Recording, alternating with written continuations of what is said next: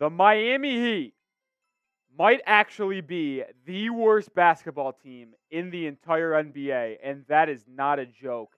After they just lost to the Brooklyn Nets 109 to 105, an absolutely embarrassing performance by Miami. And honestly, embarrassment's a perfect word for it because I'm kind of disgusted from what I just saw by the Miami Heat. I mean, I want to talk about the state of Miami and the state of the Heat team, the organization, more of as a whole. But quickly talking about this game, you got a 30 point game from Tyler Herro. He was really efficient, and you lost.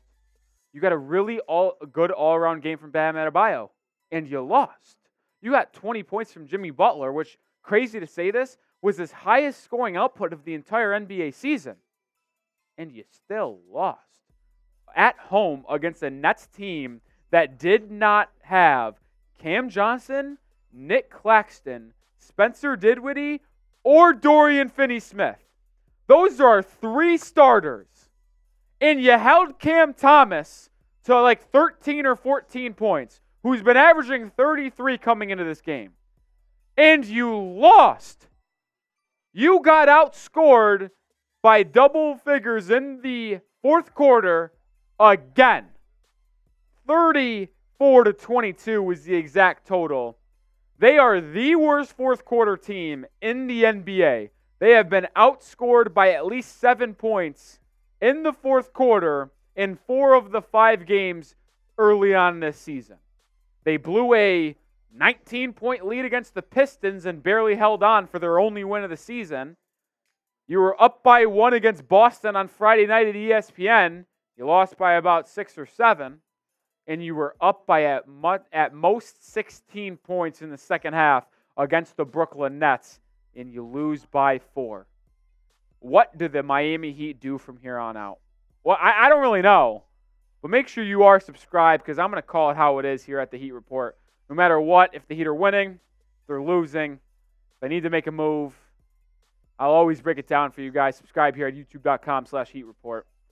But going more in depth, like, listen, it is, it is only five games. They're one and four, and they can go on a run. But this game to me was should have been the start of the run for the Heat. I mean, you have the Wizards on Friday at home in the first in-season tournament game. We will be live, so make sure you join us. But a Nets Wizards combination should have been minimum back-to-back wins. You're back to three and three. You're 500 but you, but you blow a 16 point lead in the second half to um, Armani Miller, or, frig his name is Armoni Brooks, I think it was, who had 16 points off the bench for the Nets. It's not a real player. It's only a 2K my career created player. What are we doing here? But real talk, though, the Heat have to make a move. The one problem with the Heat having to make a move to fix this roster is there's no move to make. The only move that could have been made was James Harden. Guess what? He got traded to the Clippers two days ago. Heat have no point guard. Kyle Lowry stinks. Drew Smith didn't play, but he stinks. And Josh Richardson, who I thought was going to be able to return to Miami and play well because he was good with the Heat for two to three seasons, he stunk it up. He gave you nothing. His second game of the year, he went one for nine from the field. Minus 13, worst on the team, Josh Richardson. Good job, Josh. Good job, man. Duncan Robinson, 2 of 7, 1 of 5 from 3. Glad you're getting paid 18 million, you bum. It, it really is disheartening, man. And the only move I'm looking at right now, I'm eyeing, and it all depends on like the Chicago Bulls. They have two players that I think they could easily trade, um, whether it be Zach LaVine or DeMar DeRozan. And it depends, are they going to sell? But the problem is, no team is going to sell this early in the season. So, Pat Riley, you made your bed. And now you have to sleep in it. You missed out on Damian Lillard. You missed out on Bradley Beal. And now you have to sit with this garbage ass roster that doesn't have a scoring punch in this fourth quarter. You have to ride with fucking Kyle Lowry.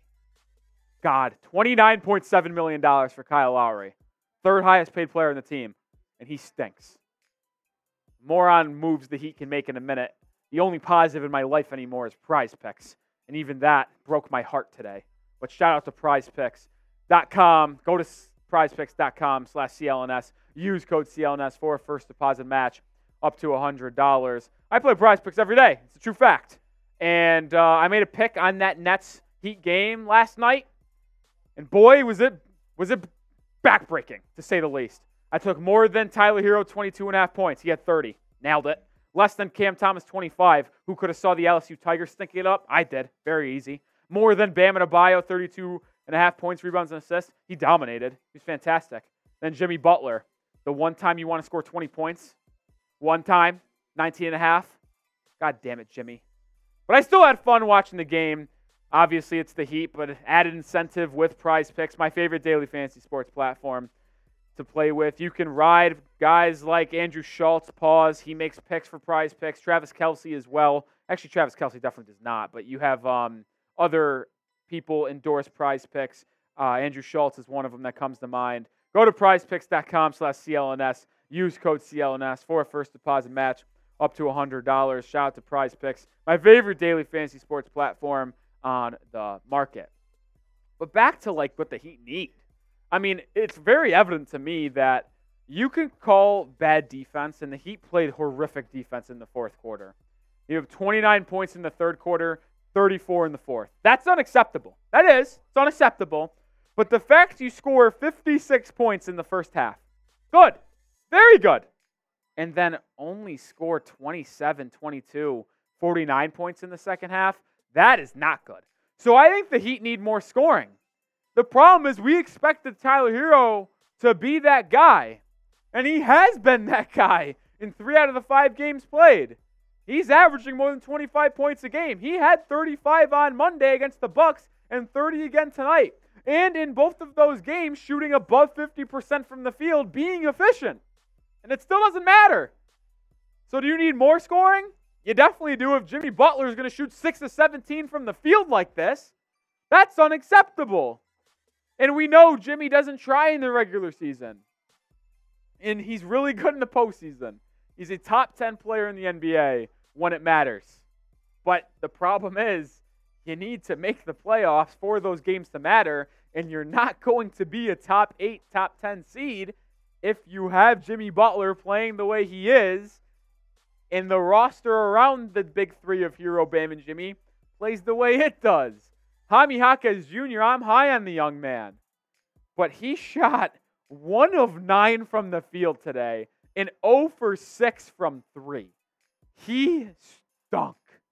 He played well defensively. You give him credit there, but he was a liability on the offensive end. And it makes me wonder why aren't we playing Nikola Jovic? He played well against the Timberwolves in limited action. He played well against the Bucks on Monday in limited action. Why aren't we playing Nikola Jovic? What is there to lose? He would have been better than Jaime Jaquez tonight. There's no doubt about that. Now, Haywood Highsmith played well, and him coming back might have carved and eaten into those Jovic potential minutes. But the question is do the Heat have the answers on their current roster? Because I don't know if they do. Josh Richardson struggled. Kyle Lowry struggled. Three guys I'm looking at DeMar DeRozan, Pascal Siakam, Zach LaVine.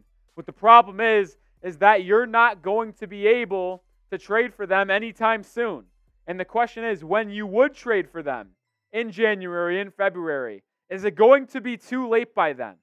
Or are you going to be able to hold afloat? But then also, are we going to trust Pat Riley in this front office to even make a move? Because nothing that they have done over the past three seasons has proved to me that they are willing to make a move.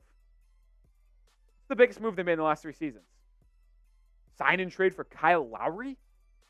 That is legitimately the biggest move they have made since acquiring Jimmy Butler. Do you understand how sad that is? I'm being dead serious. Like I don't want to go full doom and gloom on the Heat because they're still a good organization, and I'm going to trust them to figure out in some capacity. But my God, is this not the most disheartening loss I've had in some time for the Miami Heat in the regular season? I mean, there's not a lot of hope for me. I think Levine, DeRozan, and LaVine, DeRozan, and Siakam are the three guys that I'll be eyeing. But you have to have the Bulls stink and be sellers, and you have to have the Toronto Raptors stink. and be sellers. And then you have to actually trade assets for them, which the Heat have not been willing to do. Oh man, it is it is disaster. It feels like a landslide coming down on Heat Heat Culture Mountain because they stink. Speaking of those Heat Culture, God, those unis stink too.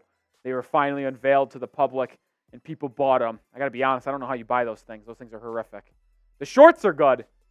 Jerseys, not so fast. I will not be buying those one so one so whatsoever. That's gonna do it for today's video. Make sure you do subscribe. Um, still gonna be live for Friday against the Washington Wizards in season tournament game. We're also going to cover the Heat for the rest of the season and into the off season. I know this was a doom and gloom episode, but it, it's the harsh reality. And until this team shows me anything else, I'm gonna think they stink. So they do stink. But subscribe here at the Heat Report. We don't stink, and you won't regret it. So join the channel.